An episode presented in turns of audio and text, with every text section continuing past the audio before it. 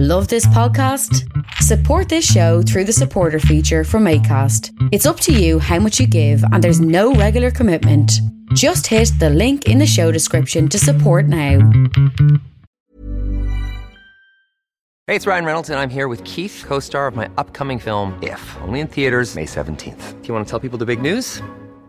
All right, I'll do it. Sign up now and you'll get unlimited for $15 a month in six months of Paramount Plus Essential Plan on us. Mintmobile.com slash switch. Upfront payment of $45 equivalent to $15 per month. Unlimited over 40 gigabytes per month. Face lower speeds. Videos at 480p. Active Mint customers by 531.24 get six months of Paramount Plus Essential Plan. Auto renews after six months. Offer ends May 31st, 2024. Separate Paramount Plus registration required. Terms and conditions apply if rated PG. There's never been a faster or easier way to start your weight loss journey than with PlushCare. PlushCare accepts most insurance plans and gives you online access to board-certified physicians who can prescribe FDA-approved weight loss medications like Wegovy and Zepbound for those who qualify. Take charge of your health and speak with a board-certified physician about a weight loss plan that's right for you. Get started today at plushcare.com slash weight loss. That's plushcare.com slash weight loss. plushcare.com slash weight loss.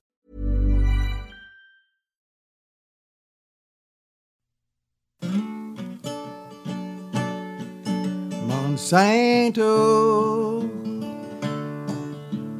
ruler of the earth, the air and water too. Have you ever figured what you're gonna do when you find you've poisoned even you? Michael Hurley is an American musician, songwriter, illustrator, and singer based in the state of Oregon. Born in 1941, Hurley has been writing and recording music and touring the world for more than 50 years, earning accolades for his guitar playing and his originality as a heartfelt, uncompromising artist with a penchant for comedy and an interest in genuine expression. Having primarily lived in border states for most of his life, Hurley has been steadfast in his visits to Canadian cities and ahead of September 2018 shows with Darren Hanlon in Toronto, Montreal, and a few of the northeastern United States. He and I connected for a talk about his life and times, his musical and visual artistic trajectory, forthcoming new music and releases, and much more. With in kind support from Pizza Trocadero, The Bookshelf, and Planet Bean Coffee in Guelph, and Granddad's Donuts in Hamilton, and of course, listeners like you who make flexible monthly pledges at patreon.com slash creative control download episodes and subscribe to this podcast this is the 425th episode of creative control featuring michael hurley with your host me vish khanna corn all the soy. I can't even find the junk food that you did not destroy. Alfalfa for the cows, and it's going in the cheese into the babies in our mother's wombs. Monsanto, please. Monsanto. hi michael how are you Uh, well, it's nice to speak with you it's a great honor uh, first of all I, I, i'm curious where in the world are you right now uh, I'm in uh, Brownsmead, um, Oregon, which is near uh, Astoria, Oregon. Oh, okay. Is that is that where you've been? Uh, I, I've I've heard that you were living in Portland, but uh, are you living somewhere else now? Is it you're living in Brownsmead? Right, I've been living in Brownsmead for about seven years now. I see. I see. Okay. And what what's that community like exactly? Well, it's not a community here. It's uh, just rural hills. Oh, I see. It's a rural area. Yeah. Okay. And what do you, and is is that suits you? I assume. Are you a little isolated? Are you a little remote from other people? No, we've got neighbors around. It's like um, old farms and uh, residences, and on the edge of a of a forest preserve. Oh, I see. Okay. So it's kind of like, you know, bit back in the hill. And, and is there any particular reason? uh, Sorry. And before that, you, you were, were you living in Portland? Uh, not really, not much, but maybe temporarily at times I've been living there. But I do a lot of going there to play music. I see. Okay. And uh, your property there in in Brownsmead, uh, are you on a farm per se? Not really. It's just a few acres Oh, okay. You're not on the edge of the forest preserve. you're not growing anything per se. Not this year. Usually I have a garden. Now I just have a few things I'm growing. I see. Okay. Okay. No, it's I, I I just I know you like food, and I I know you have something of I believe you have something of an interest in agriculture. I just wasn't sure uh, how how. yeah, I do. Yeah, you do. Okay. Yeah. So what what kinds of things do you grow in your garden, if I might ask? Uh, vegetables. Vegetables. Those are good. Anything in particular? Well, I, I grow um, beans and uh, greens and uh, root vegetables like um parsnips and uh, beets and like that sort of. That sort of stuff. Okay. No, that that's Uh, I like to grow uh, peas. Let's do a lot of peas and beans. I think that's my favorite thing to Yeah, grow. that sounds quite delicious. Actually, I have to say that sounds that sounds pretty good. We have a we have to get that stuff from a crop share here. The the farmers come into this the city I live in, and we go once a week and we pick all that stuff up. Exactly what you're talking about. The same stuff. Yeah, and I have uh, all I've got now in my garden because I toured so much this year. It's been the busiest year of my life. So I didn't. My garden is fallow, but but it's full of mustard greens Oh, I see. because they they survive uh, the winter and just re uh, in the spring. I see. I see. So this was the hardest touring year of your your life. You say. What does that consist of exactly? Were you gone?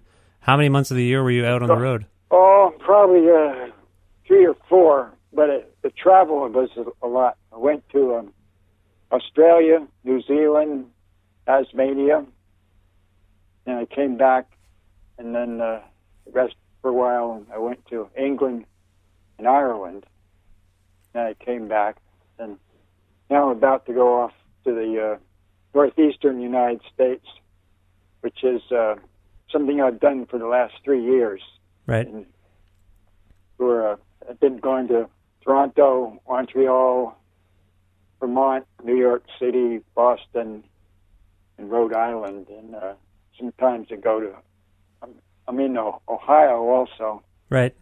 and uh, North Carolina. And, and sorry, I, I must jump back a bit though. Had you have you toured Australia and, and those places, New Zealand and and any of those places before? Yeah, I, I toured Australia for the first time in 2016, Oh, okay. and then uh, I did also again this year. It seems to me, in my, uh, I'm, I'm a younger person than you, but it seems to me that traveling uh, is getting a bit more cumbersome. It's a little more difficult to do from my perspective. I have children now, actually, so that that's another whole other, you know, monkey wrench in the works or whatever. But what about you? Are, are you finding traveling uh, easier, more difficult? it's difficult, more difficult with when when airplanes are involved for sure, and uh, crossing borders, customs. It's kind of unpredictable now. Uh, they'll put you through at various international gates. Yeah, yeah, yeah. It's, it's it seems to be harder than it ever has been in some ways. I was reflecting upon the fact that um, I've actually seen you perform music live in Montreal, Quebec, Sackville, New Brunswick, and Toronto, Ontario. I think those are the three places I've seen you play, and you Yeah. know that's those that they're far. Those places are quite a distance from one another. It speaks to your uh, dedication and, and interest in touring here in Canada. I, I'm curious, is Canada a meaningful place to you uh, uh, personally or artistically? Very much so. In fact, um, I'm a big listener to CBC.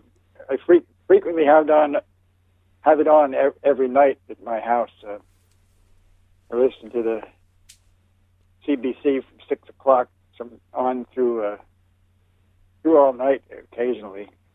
Are there particular programs I've you been, like? I've been doing that for years. Yeah. There, was, even when I lived in Virginia, I was able to get CBC in, at nighttime in Virginia on AM radio. Mhm. And then the, I lived in Vermont for about 20 years, uh, ending in the mid 80s.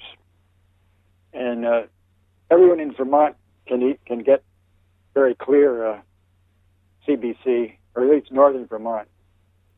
So we had that going on for. We got the Montreal CBC in, in the seventies. Listened to it. A lot of good music, you know. Mm-hmm. It's hard hard to find good music on an AM set. Oh, is that right? Yeah, it's, AM is mostly talk, as you probably know. Yeah, yeah. So, um, Is there anything about the so CBC is Canada's national public broadcaster? Is there anything about the um? You mentioned the music. Uh, is there anything in terms of news programming or talk radio that you hear on CBC that compels you to listen? You know, you're getting Canadian perspectives on. yeah, it's mainly the talk, the, the talk content. Oh, okay, that's what Like, you I listen like to most. show, um, okay. Yeah, I like the human interest pieces on uh, As It Happens, I think, the best. You know, the funny stories, like you contact, the telephone, some funny story and they contact the person involved. Right. Yeah, that's a that's pretty good. that's a good show. Uh, Is does this speak to anything? I, I don't know if it speaks to your lack of interest in American media, but I mean, we think up here of, of, of the United States as having you know a lot of prominent media sources itself, NPR, these kinds of things. Your preference is CBC. Is that just because you prefer our perspective on things, uh, and you maybe get enough of the American one? What is it exactly? Well, one thing, the news, the Canadian perspective, um, it's uh, very concerned with what's going on in the United States, but it, it has a, a less biased view of it. Yeah. because they don't have any so much consequences to pay if they speak, speak the truth. Right. And uh, it's more laid back. I, I'm a slower paced uh, thinker and so forth, and and uh, the the pace of uh, NPR is it gets on my nerves. It, it's a little too speedy. Oh, I see. Okay. It's too fast. I I, Um, I hear you. Yeah, Are there I'm any? a country guy, you know. That's right. You're a country guy. Are there any particular musicians or comedians or visual artists from Canada that mean anything to you or have ever meant anything to you? uh, it's the uh, Stompin' Tom Connor. Yeah, he's a, a, a heroic figure here to some. Stompin' Tom Connors, absolutely. Yeah. What is it about? He's a he's a he was a man of the people kind of guy. He he wrote what he he he, he observed things and he wrote about them and he tried to speak to the Canadian condition. He resonated with you. Oh yeah, and, um, it's not just highly entertaining. A lot, of great songs. First thing I ever heard was, was on a 45, um, Bud the Spud from the, the Big Red Mud, Yeah. rolling down the highway smiling. Yeah, I could. That was in the 60s. I, I first heard heard that. Then I, I met some Canadians from Toronto who came down to, to hear me in Ohio one one night, and they did that a lot. They they would, if I played anywhere near uh, the border or, or ne- within range of uh, Toronto, these Canadians would come down and uh, when they found out I liked Stompin' Tom, they'd bring me Stompin' Tom records. oh, cool. So I got a got a, a lot of Stompin' Tom LPs and stuff like this. Now got a nice uh, DVD of a tour he did. Oh yeah, yeah. That's cool. He's someone who uh, often infused humor in his songs. They, they were witty. They were they were good stories, but there were there's a lot of humor there. I think of you as, as as doing something similar in that vein. Do you was he was he an influence to you? I mean, you say you heard a song of his uh, in the '60s, a '45. Did, did he end up sort of influencing you or inspiring you in any way? I think more he just resonates with me. Hmm. You know, Yeah.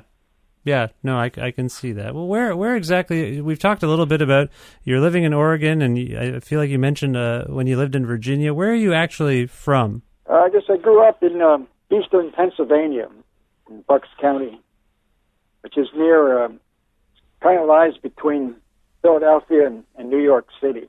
Kind of, sort of close to Canada on some level. Up, up, getting, get. You're a little close there. You seem to always be a little bit close to Canada. Yeah, I'd like to play um, more festivals in Canada in the future. Oh yeah, yeah. Like, uh, some of our music festivals up here. Yeah, Yeah, you've you've heard uh, you've played. Actually, in Sackville, I saw you play at Sappy Fest. That was uh, that's a good. That's one of our. I think of that as one of Yeah. our finer finer music festivals. Oh well, that was really a good one. Is there something about some artists don't really like playing festivals because it's kind of a traffic jam of of music? But is there something about the festival experience that you actually like? Yeah, I particularly like festivals. You know, it's more of an adventure. You know, Yeah, gigs uh, you like you gigs might take you to a lot of places, but sometimes you just arrive at night and leave in the early morning, and you might think, "Well, this is a great place to be," but uh, you might not be there even 24 hours. yeah, it's true. That, that is absolutely true. And often you you get there just in time to start to play, and then um, by the time you're done, all, all you've got left on your agenda is going to bed and waking up and uh, moving out in the morning. Yeah, right. Getting going to the next city. So even with with meeting people and seeing the sights, it's it's really limited at times. Yeah. Well, I I Tra- traveling and doing gigs. Yeah, yeah, I hear you there. Well, you mentioned you, you grew up in eastern Pennsylvania. I'm curious, what or who inspired you to uh, get interested in music and to take it up yourself? I don't actually know that story exactly. Do do you have any recollection of that? What it was that triggered your interest in music? I think started slowly with um, my parents being musically inclined and uh, having a lot of records and, and singing a lot and partying a lot. Before I even knew that I had a particular interest in music, I was absorbing songs and even singing them occasionally. And uh, after a while, I, I came into uh, 50s rock and roll. Mm-hmm. And uh, that too, I was about 11 years old when uh, Fats Domino released uh, "Ain't That a Shame," and uh, it was, uh, you know, my, my sisters, older sisters, were uh, older than I was, and they, they st- along with my mother buying records and father bringing records in, and they started buying this rock and roll, and after a while, I started started in on it myself. My main obsession when I started buying records was Fats Domino. I see. Okay, that's fascinating uh, because when you I first tend to get ob- obsessive about things. that. You know.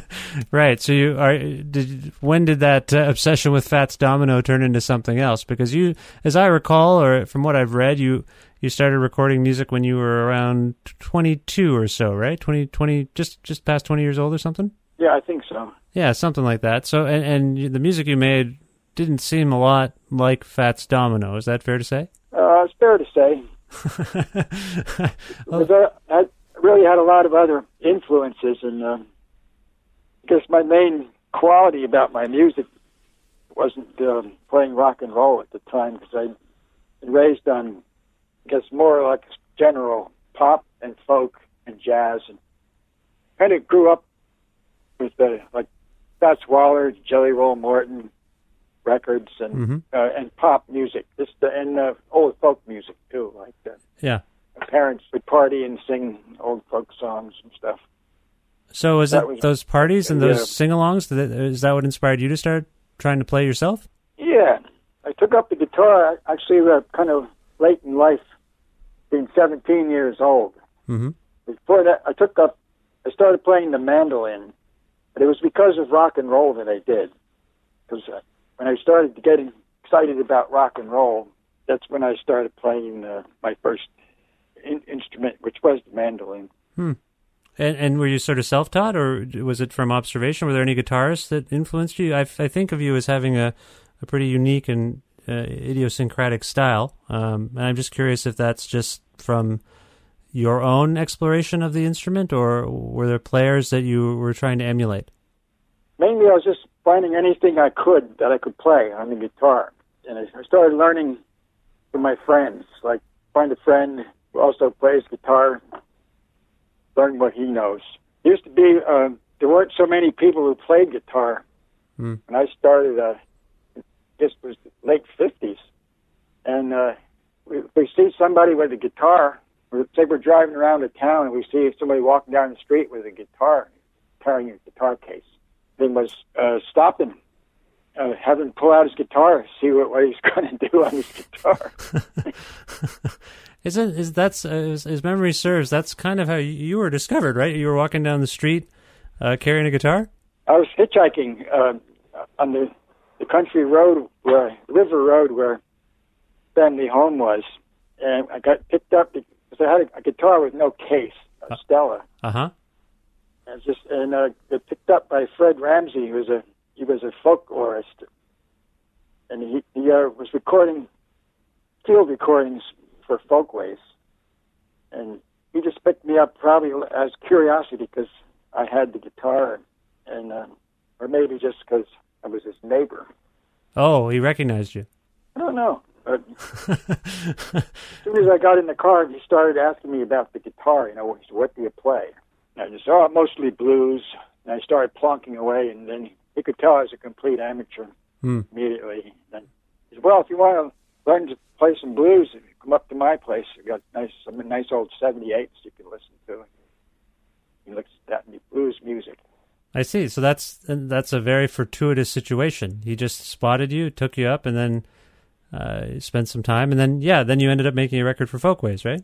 Yeah, it, took a few years, but it was my first record, and it was rec- recorded in Fred's house. Right, right. You tend to like recording in people's homes if you can, as opposed to studios, right? Yeah, and now my own home. Oh, excellent. Yeah, you got you got to set up at home. Yeah, I was re- I had a session here last night. I had a session uh, last week. Bring people in occasionally, but mostly I, I just uh, do a two-track recording of myself, and I can have someone come in maybe if I want to, uh, and add a, a track or so later.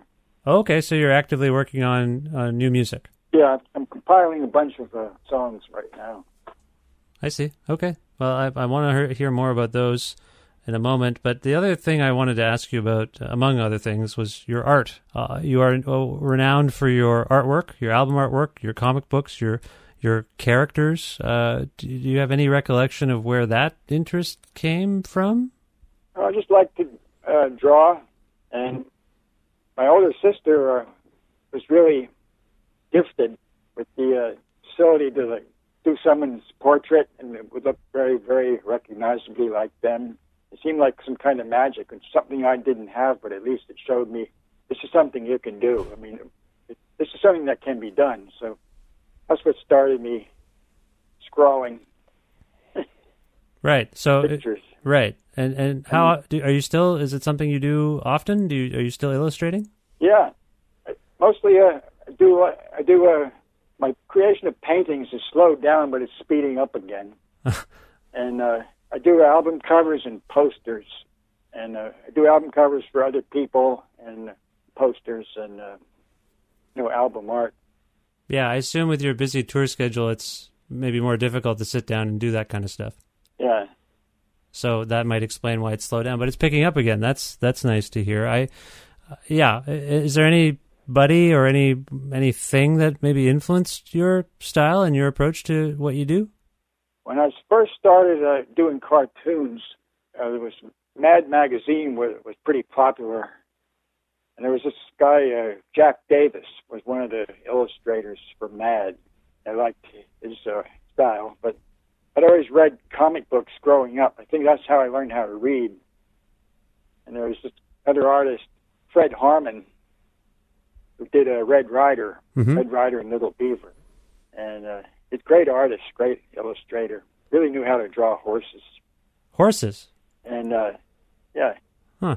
Also, in the the elementary schools, I went to uh, many different elementary schools in Pennsylvania, Florida, and California, and uh, there was tradition then to uh, during all the boring uh, teaching sessions, the boys to uh, draw, and then they, we'd all draw stuff and pass it around. Mostly, what the kids were drawing was uh, war pictures, like uh, a kid would draw a battleship, a whole bunch of airplanes circling around, people, planes getting shot down, uh, planes firing at the ship, uh, you know, people parachuting out of their planes, and, and the other theme was uh, cowboys. I think the war, the war theme was like early '50s and stuff. The war theme was much stronger than the cowboy theme, but was, they were both going on. Hmm. And some kids even even wrote stories. They made up stories and, and would longhand a, a page with some kind of adventure story, and, and we'd pass these things up the aisles. You know. I see. Okay. So th- that that's fascinating. So you're kind of influenced by your friends in some way and what they were doing. Yeah, and being in the, this kind of Ryan Reynolds here from Mint Mobile. With the price of just about everything going up during inflation, we thought we'd bring our prices down. So to help us, we brought in a reverse auctioneer, which is apparently a thing. Mint Mobile unlimited premium wireless. Have to get 30, 30, bit to get 30, bit to get 20, 20, 20, bit to get 20, 20, bit to get 15, 15, 15, 15 just 15 bucks a month. So, Give it a try at mintmobile.com slash switch. $45 upfront for three months plus taxes and fees. Promo rate for new customers for limited time. Unlimited more than 40 gigabytes per month. Slows. Full terms at mintmobile.com. Hey, it's Ryan Reynolds, and I'm here with Keith, co-star of my upcoming film, If, only in theaters May 17th. Do you want to tell people the big news? All right, I'll do it. Sign up now and you'll get unlimited for $15 a month in six months of Paramount Plus Essential Plan on us. Mintmobile.com slash switch. Upfront payment of $45 equivalent to $15 per month. Unlimited over 40 gigabytes per month. Face lower speeds. Videos at 480p. Active Mint customers by 531.24 get six months of Paramount Plus Essential Plan. Auto renews after six months. Offer ends May 31st, 2024. Separate Paramount Plus registration required. Terms and conditions apply if rated PG. tradition of you get to school, or if the teacher wasn't there, and on the teacher's desk would be a stack of paper. Right. And just grab grab a, a generous number of papers off the teacher's stack, go sit down and start uh, start drawing. Right. Huh. That's fascinating. I, I, I'm, you know, your your practice is fascinating to me generally. Just the, all the things you do, and one of the things that strikes me about your music is that you often re-record and re-release songs in sort of different iterations. And I'm curious, does that signify anything about your relationship to your own music or to recordings? I, I- I thought there might be something there, some reason why you you choose to do this. Every once in a while, you'll just you know, re-record one of your older songs. Can you speak to that? Yeah, I like to. Um, it, it kind of changed for me.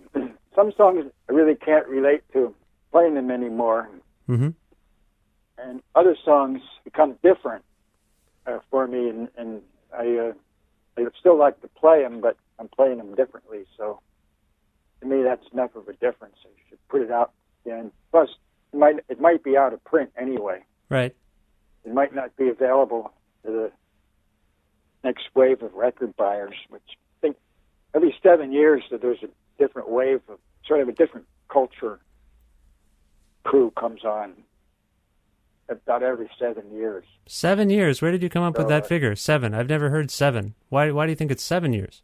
That's just what I think. I don't know. well, some I think maybe it's every ten years. Maybe is what I would say. But it's just interesting that you came up with seven. That's well, you- you might be right. we're pretty close. But- Definitely, by by ten years, there's a big difference. Yeah. I, I, So does that speak to anything about your relationship with the songs? Like, do they say something different to you, or obviously they resonate Yeah. for you, Yeah, but yeah. They, they're they're different, right? Even working with one now. Just recorded one now that I guess I recorded it uh, in the '80s. Just like uh, just more elaborated. I think it, during the '80s, from the '80s on, I always had sort of a different chord arrangement to it, Right. slightly different. It, it gets to a point where I really didn't know what I was doing. I guess that I'd do something, then I'd forget what I did, and, and the next time I would play it, I'd, I'd do something a little bit different in that place, and then finally uh, come upon an arrangement I really like, and said, "This is the way it goes." I see. Are you are you uh, able to tell us what song you're referring to? That's uh, lush green trees. Um, guess you'll you'll see that this year or next year on a record, I guess. Okay. And- but the record it's originally on, you won't see at all because uh, it's out of print Hmm. on the uh, Fundamental, a label called Fundamental, put it out. I see. Okay. Fundamental hasn't hasn't put out any records in the last 15, 20 years, I guess. Yeah. There, As far I, as I know. I mean, I apologize to um, Fundamental if if they are putting out records. I haven't heard from them. There there's a, a sort of feeling among people who follow you that you are on the fringes a little bit, and uh, and I wonder if that do you have like measures of success that matter to you per se at this point in your trajectory? I'm just curious if you feel that way. You, it seems to me you just do your own thing and it is what it is or whatever, and and you seem content. But I think there is a kind of like we gotta, you know, some of your fans are like he's the greatest. We got to get behind him. We got to support Michael and spread the word about them. and that's great. That seems fantastic to me. I'm just curious if you have a particular uh, relationship with success that you may have, you know, either resigned yourself to or reconciled yourself with. Uh, can you speak to that? Well, survival. It's nice not to be doing the nine to five type job, five days a week, or six, or even two jobs. Mm-hmm. And it's great to do what you love to do. And I, I think performing is part of my uh, psychological makeup, Yeah. like uh, something I actually need to do from, from time to time. I play the music uh, compulsively all the time and Yeah. put songs together, and, and then I actually need to uh, bring them to the people. And I can't just hang out and uh, keep them to myself. Yeah, I think some of us feel the same way about the work we do. It's just something we have to do at this point. Yeah, Yeah. I will do it anyway. Yeah. Might as well take it to the people. There, Yeah. there was, a, there was a large period in my life when uh, I I wasn't depending on music for a living, but I did it anyway. Mm-hmm. I was still writing songs and playing with my friends, but I never. There was a long time there that I uh, never never went out and played gigs. Right. Are you still an old car guy? I I understand you're into old cars. Is that right? Yeah, And do you, do you have like a collect? yeah. Do you have a collection of them or anything? no, I just have two that I run.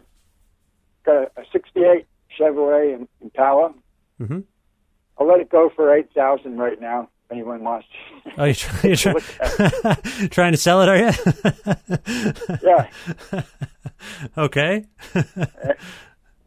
And I've got a uh, 1973 Dodge Coronet station wagon, which is my daily driver. Okay. We call it in the, in the obsession. It's called your daily driver. Your daily driver. Okay. Okay. So you, do you, do you know why you're? Uh, did, what do you fix them up? You, you're able to repair them yourself? That kind of thing? I do a lot of repairs myself, as much as I, I can, and I, I've rebuilt a, a few engines.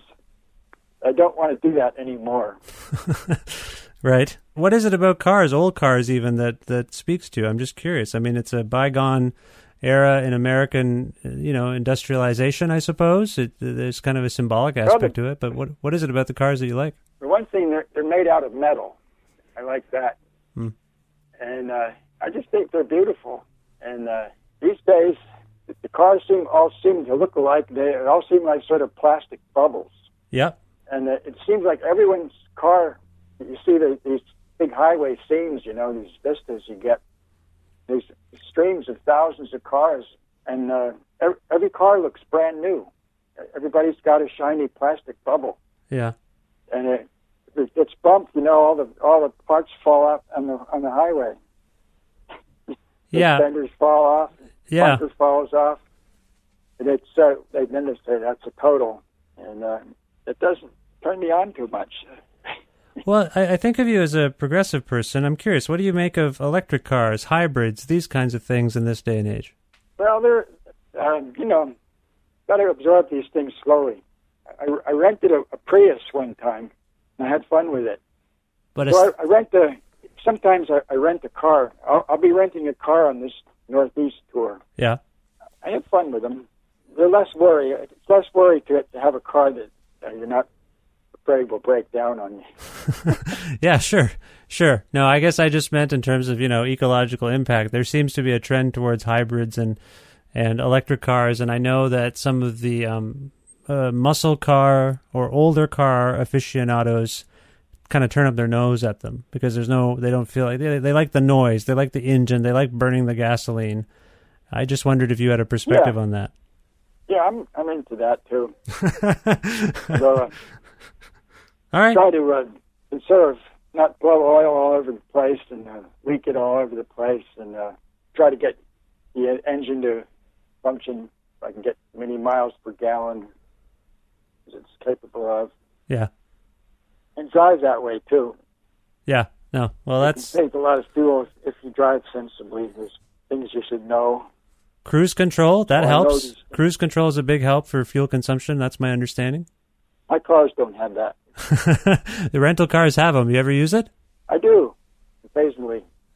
Yeah, it's han- I find it handy actually. I, I was thinking about the last time I saw you play in Toronto at the Tranzac. You did a newer song.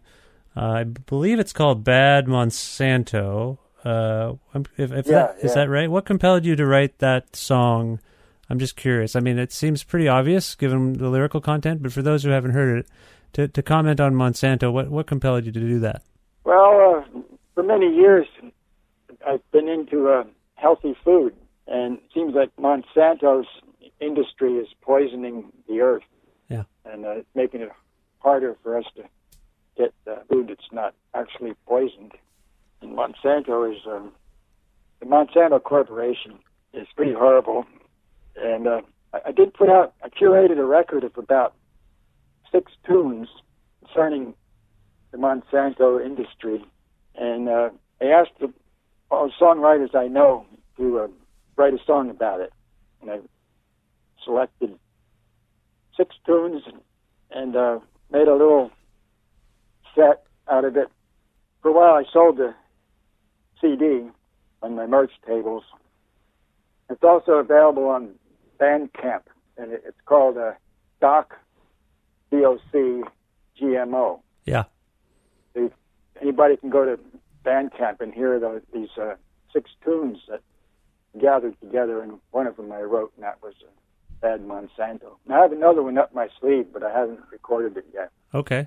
Uh, So new song just deals with Monsanto, and then there's four other verses that deal with other uh, social ills.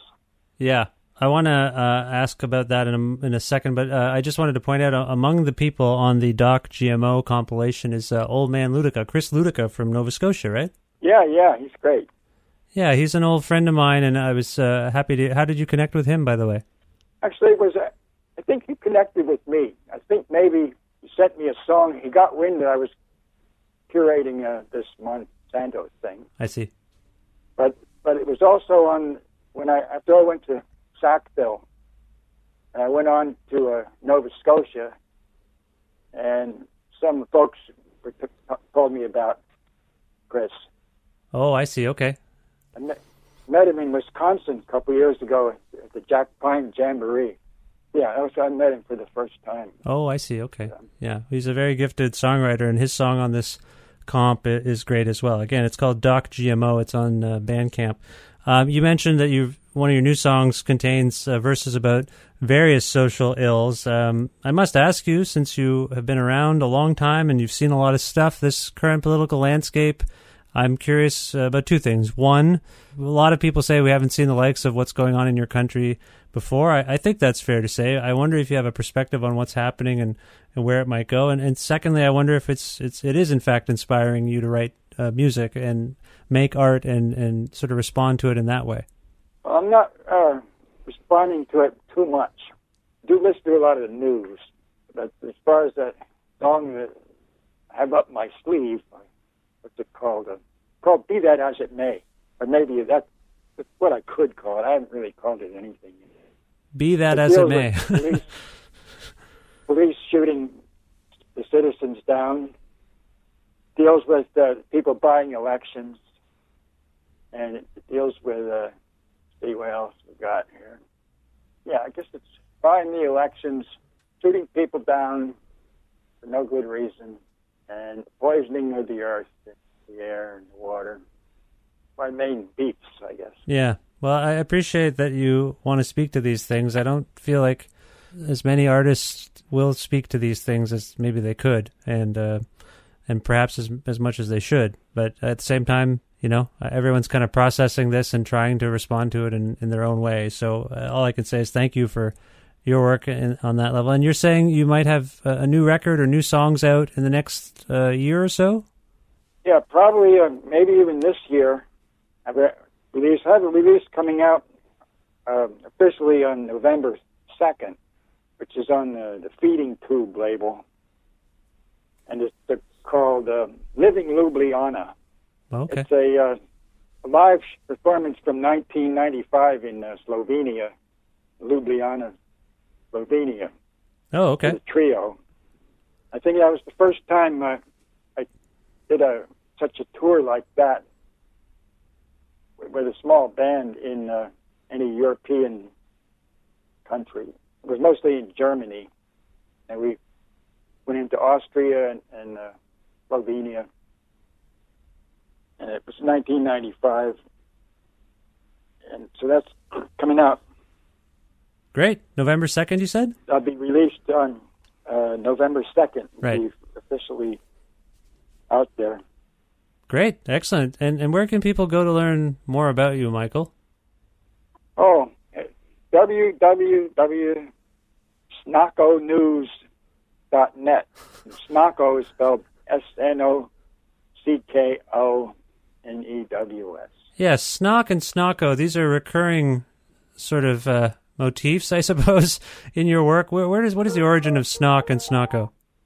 That Snocky was my nickname when I was uh, around 18, 19, 20, 21 years old, running around Bucks County with my pals. I have a tendency to rename everybody, just about everybody I know, Give him a nickname. including myself. Right. That's it's interesting. It's it lends a kind of enigmatic quality to you and your work, if I might say. Okay, so people can find you online uh, via that uh, link. Uh, Michael, is there a song from I suppose almost anywhere in your catalog that we can play for people right now who uh, may want to hear uh, something of yours? The Portland Water. Okay, now which which version of that song would you like me to play? Uh, doesn't matter. okay. okay. Come, come to Portland. Come to Portland, drink the water, listen to all the versions of this song that you can find. Is that what you're saying? Come see me play at the Laurel Thirst Public House uh, on the third Friday of, of the month in uh, in Portland. Okay. That that's uh, I appreciate the invitation. We play there with a four-piece band called the Croakers. Michael Hurley and the Croakers. Oh, cool. Was there anyone in the band we might know? You might have heard of Lewi Longmire. He, he plays about 20 gigs a week. Okay. You might have heard of Dave Rice, who plays probably uh, six gigs a week.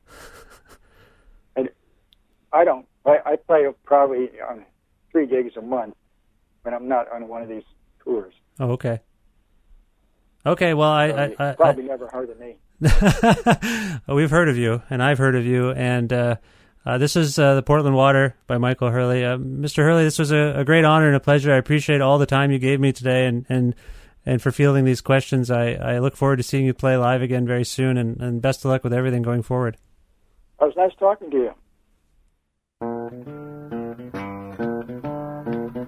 The Portland water, that's swirly and cold, and it swelled my body, but not the soul.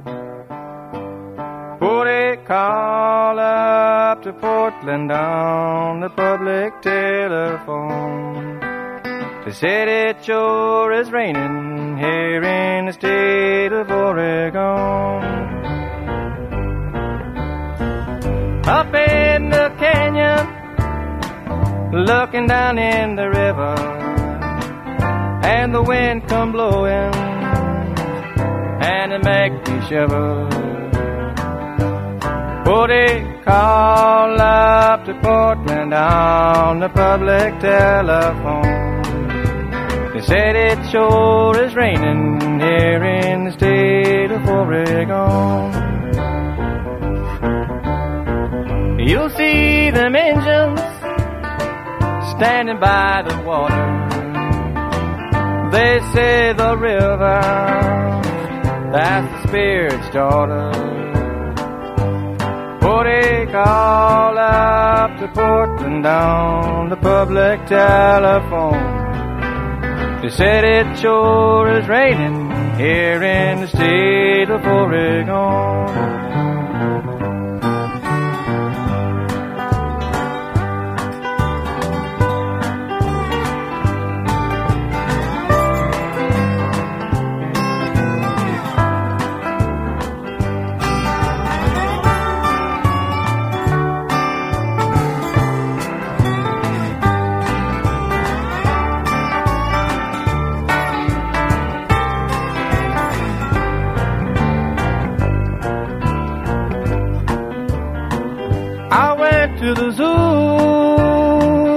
I saw the puma.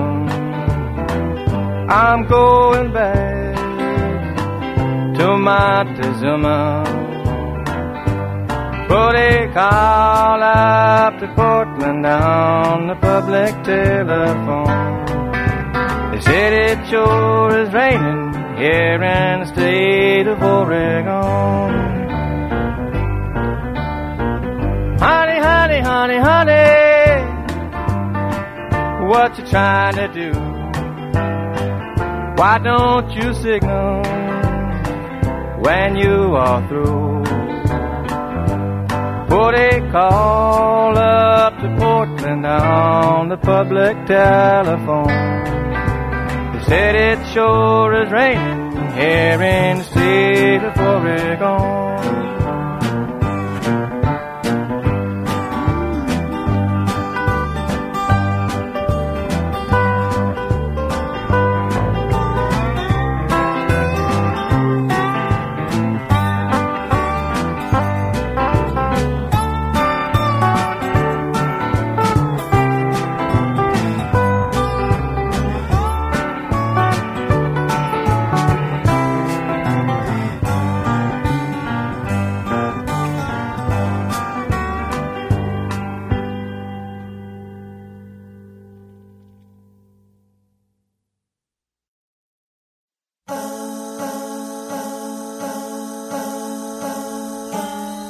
Special thanks to Jay Pollard of the Invocation Concert Series in Toronto, not only for bringing Michael Hurley to town on a couple of occasions, but for also uh, asking him to appear on this episode of the show. Thank you to Michael Hurley for the time and for being on this, the 425th episode of Creative Control, which is part of the Entertainment One podcast network and is available on all iOS and Android platforms, and also on things like Spotify, YouTube, and Audio Boom as well.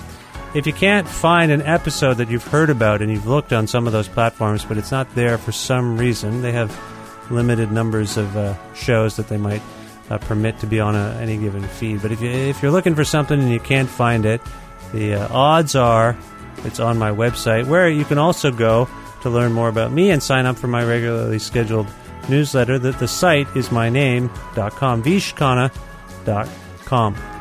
You can like Creative Control on Facebook, follow us on Twitter at Vish Creative, or follow me at Vishkhanna. You can also listen to a radio show version of Creative Control on Wednesdays at noon Eastern Standard Time around the world at CFRU.ca or on an actual terrestrial radio at 93.3 FM if you're in or near Guelph. Also, please consider visiting patreon.com slash creative control to make a flexible monthly donation in whatever amount you wish and can afford, whatever it is. Please, patreon.com slash creative control. Special thanks to all the people who have been uh, pledging as of late. It really means a lot, and uh, it, all the support you can provide uh, in, in your support and belief in this show, that, that would be awesome. So again, patreon.com slash creative control. I'd like to thank the in-kind support I received for this show from the likes of Pizza Trocadero, The Bookshelf, Planet Bean Coffee, Granddad's Donuts, and a Planet of Sound. Planet of Sound locations in Toronto and Ottawa. They all help in their own way.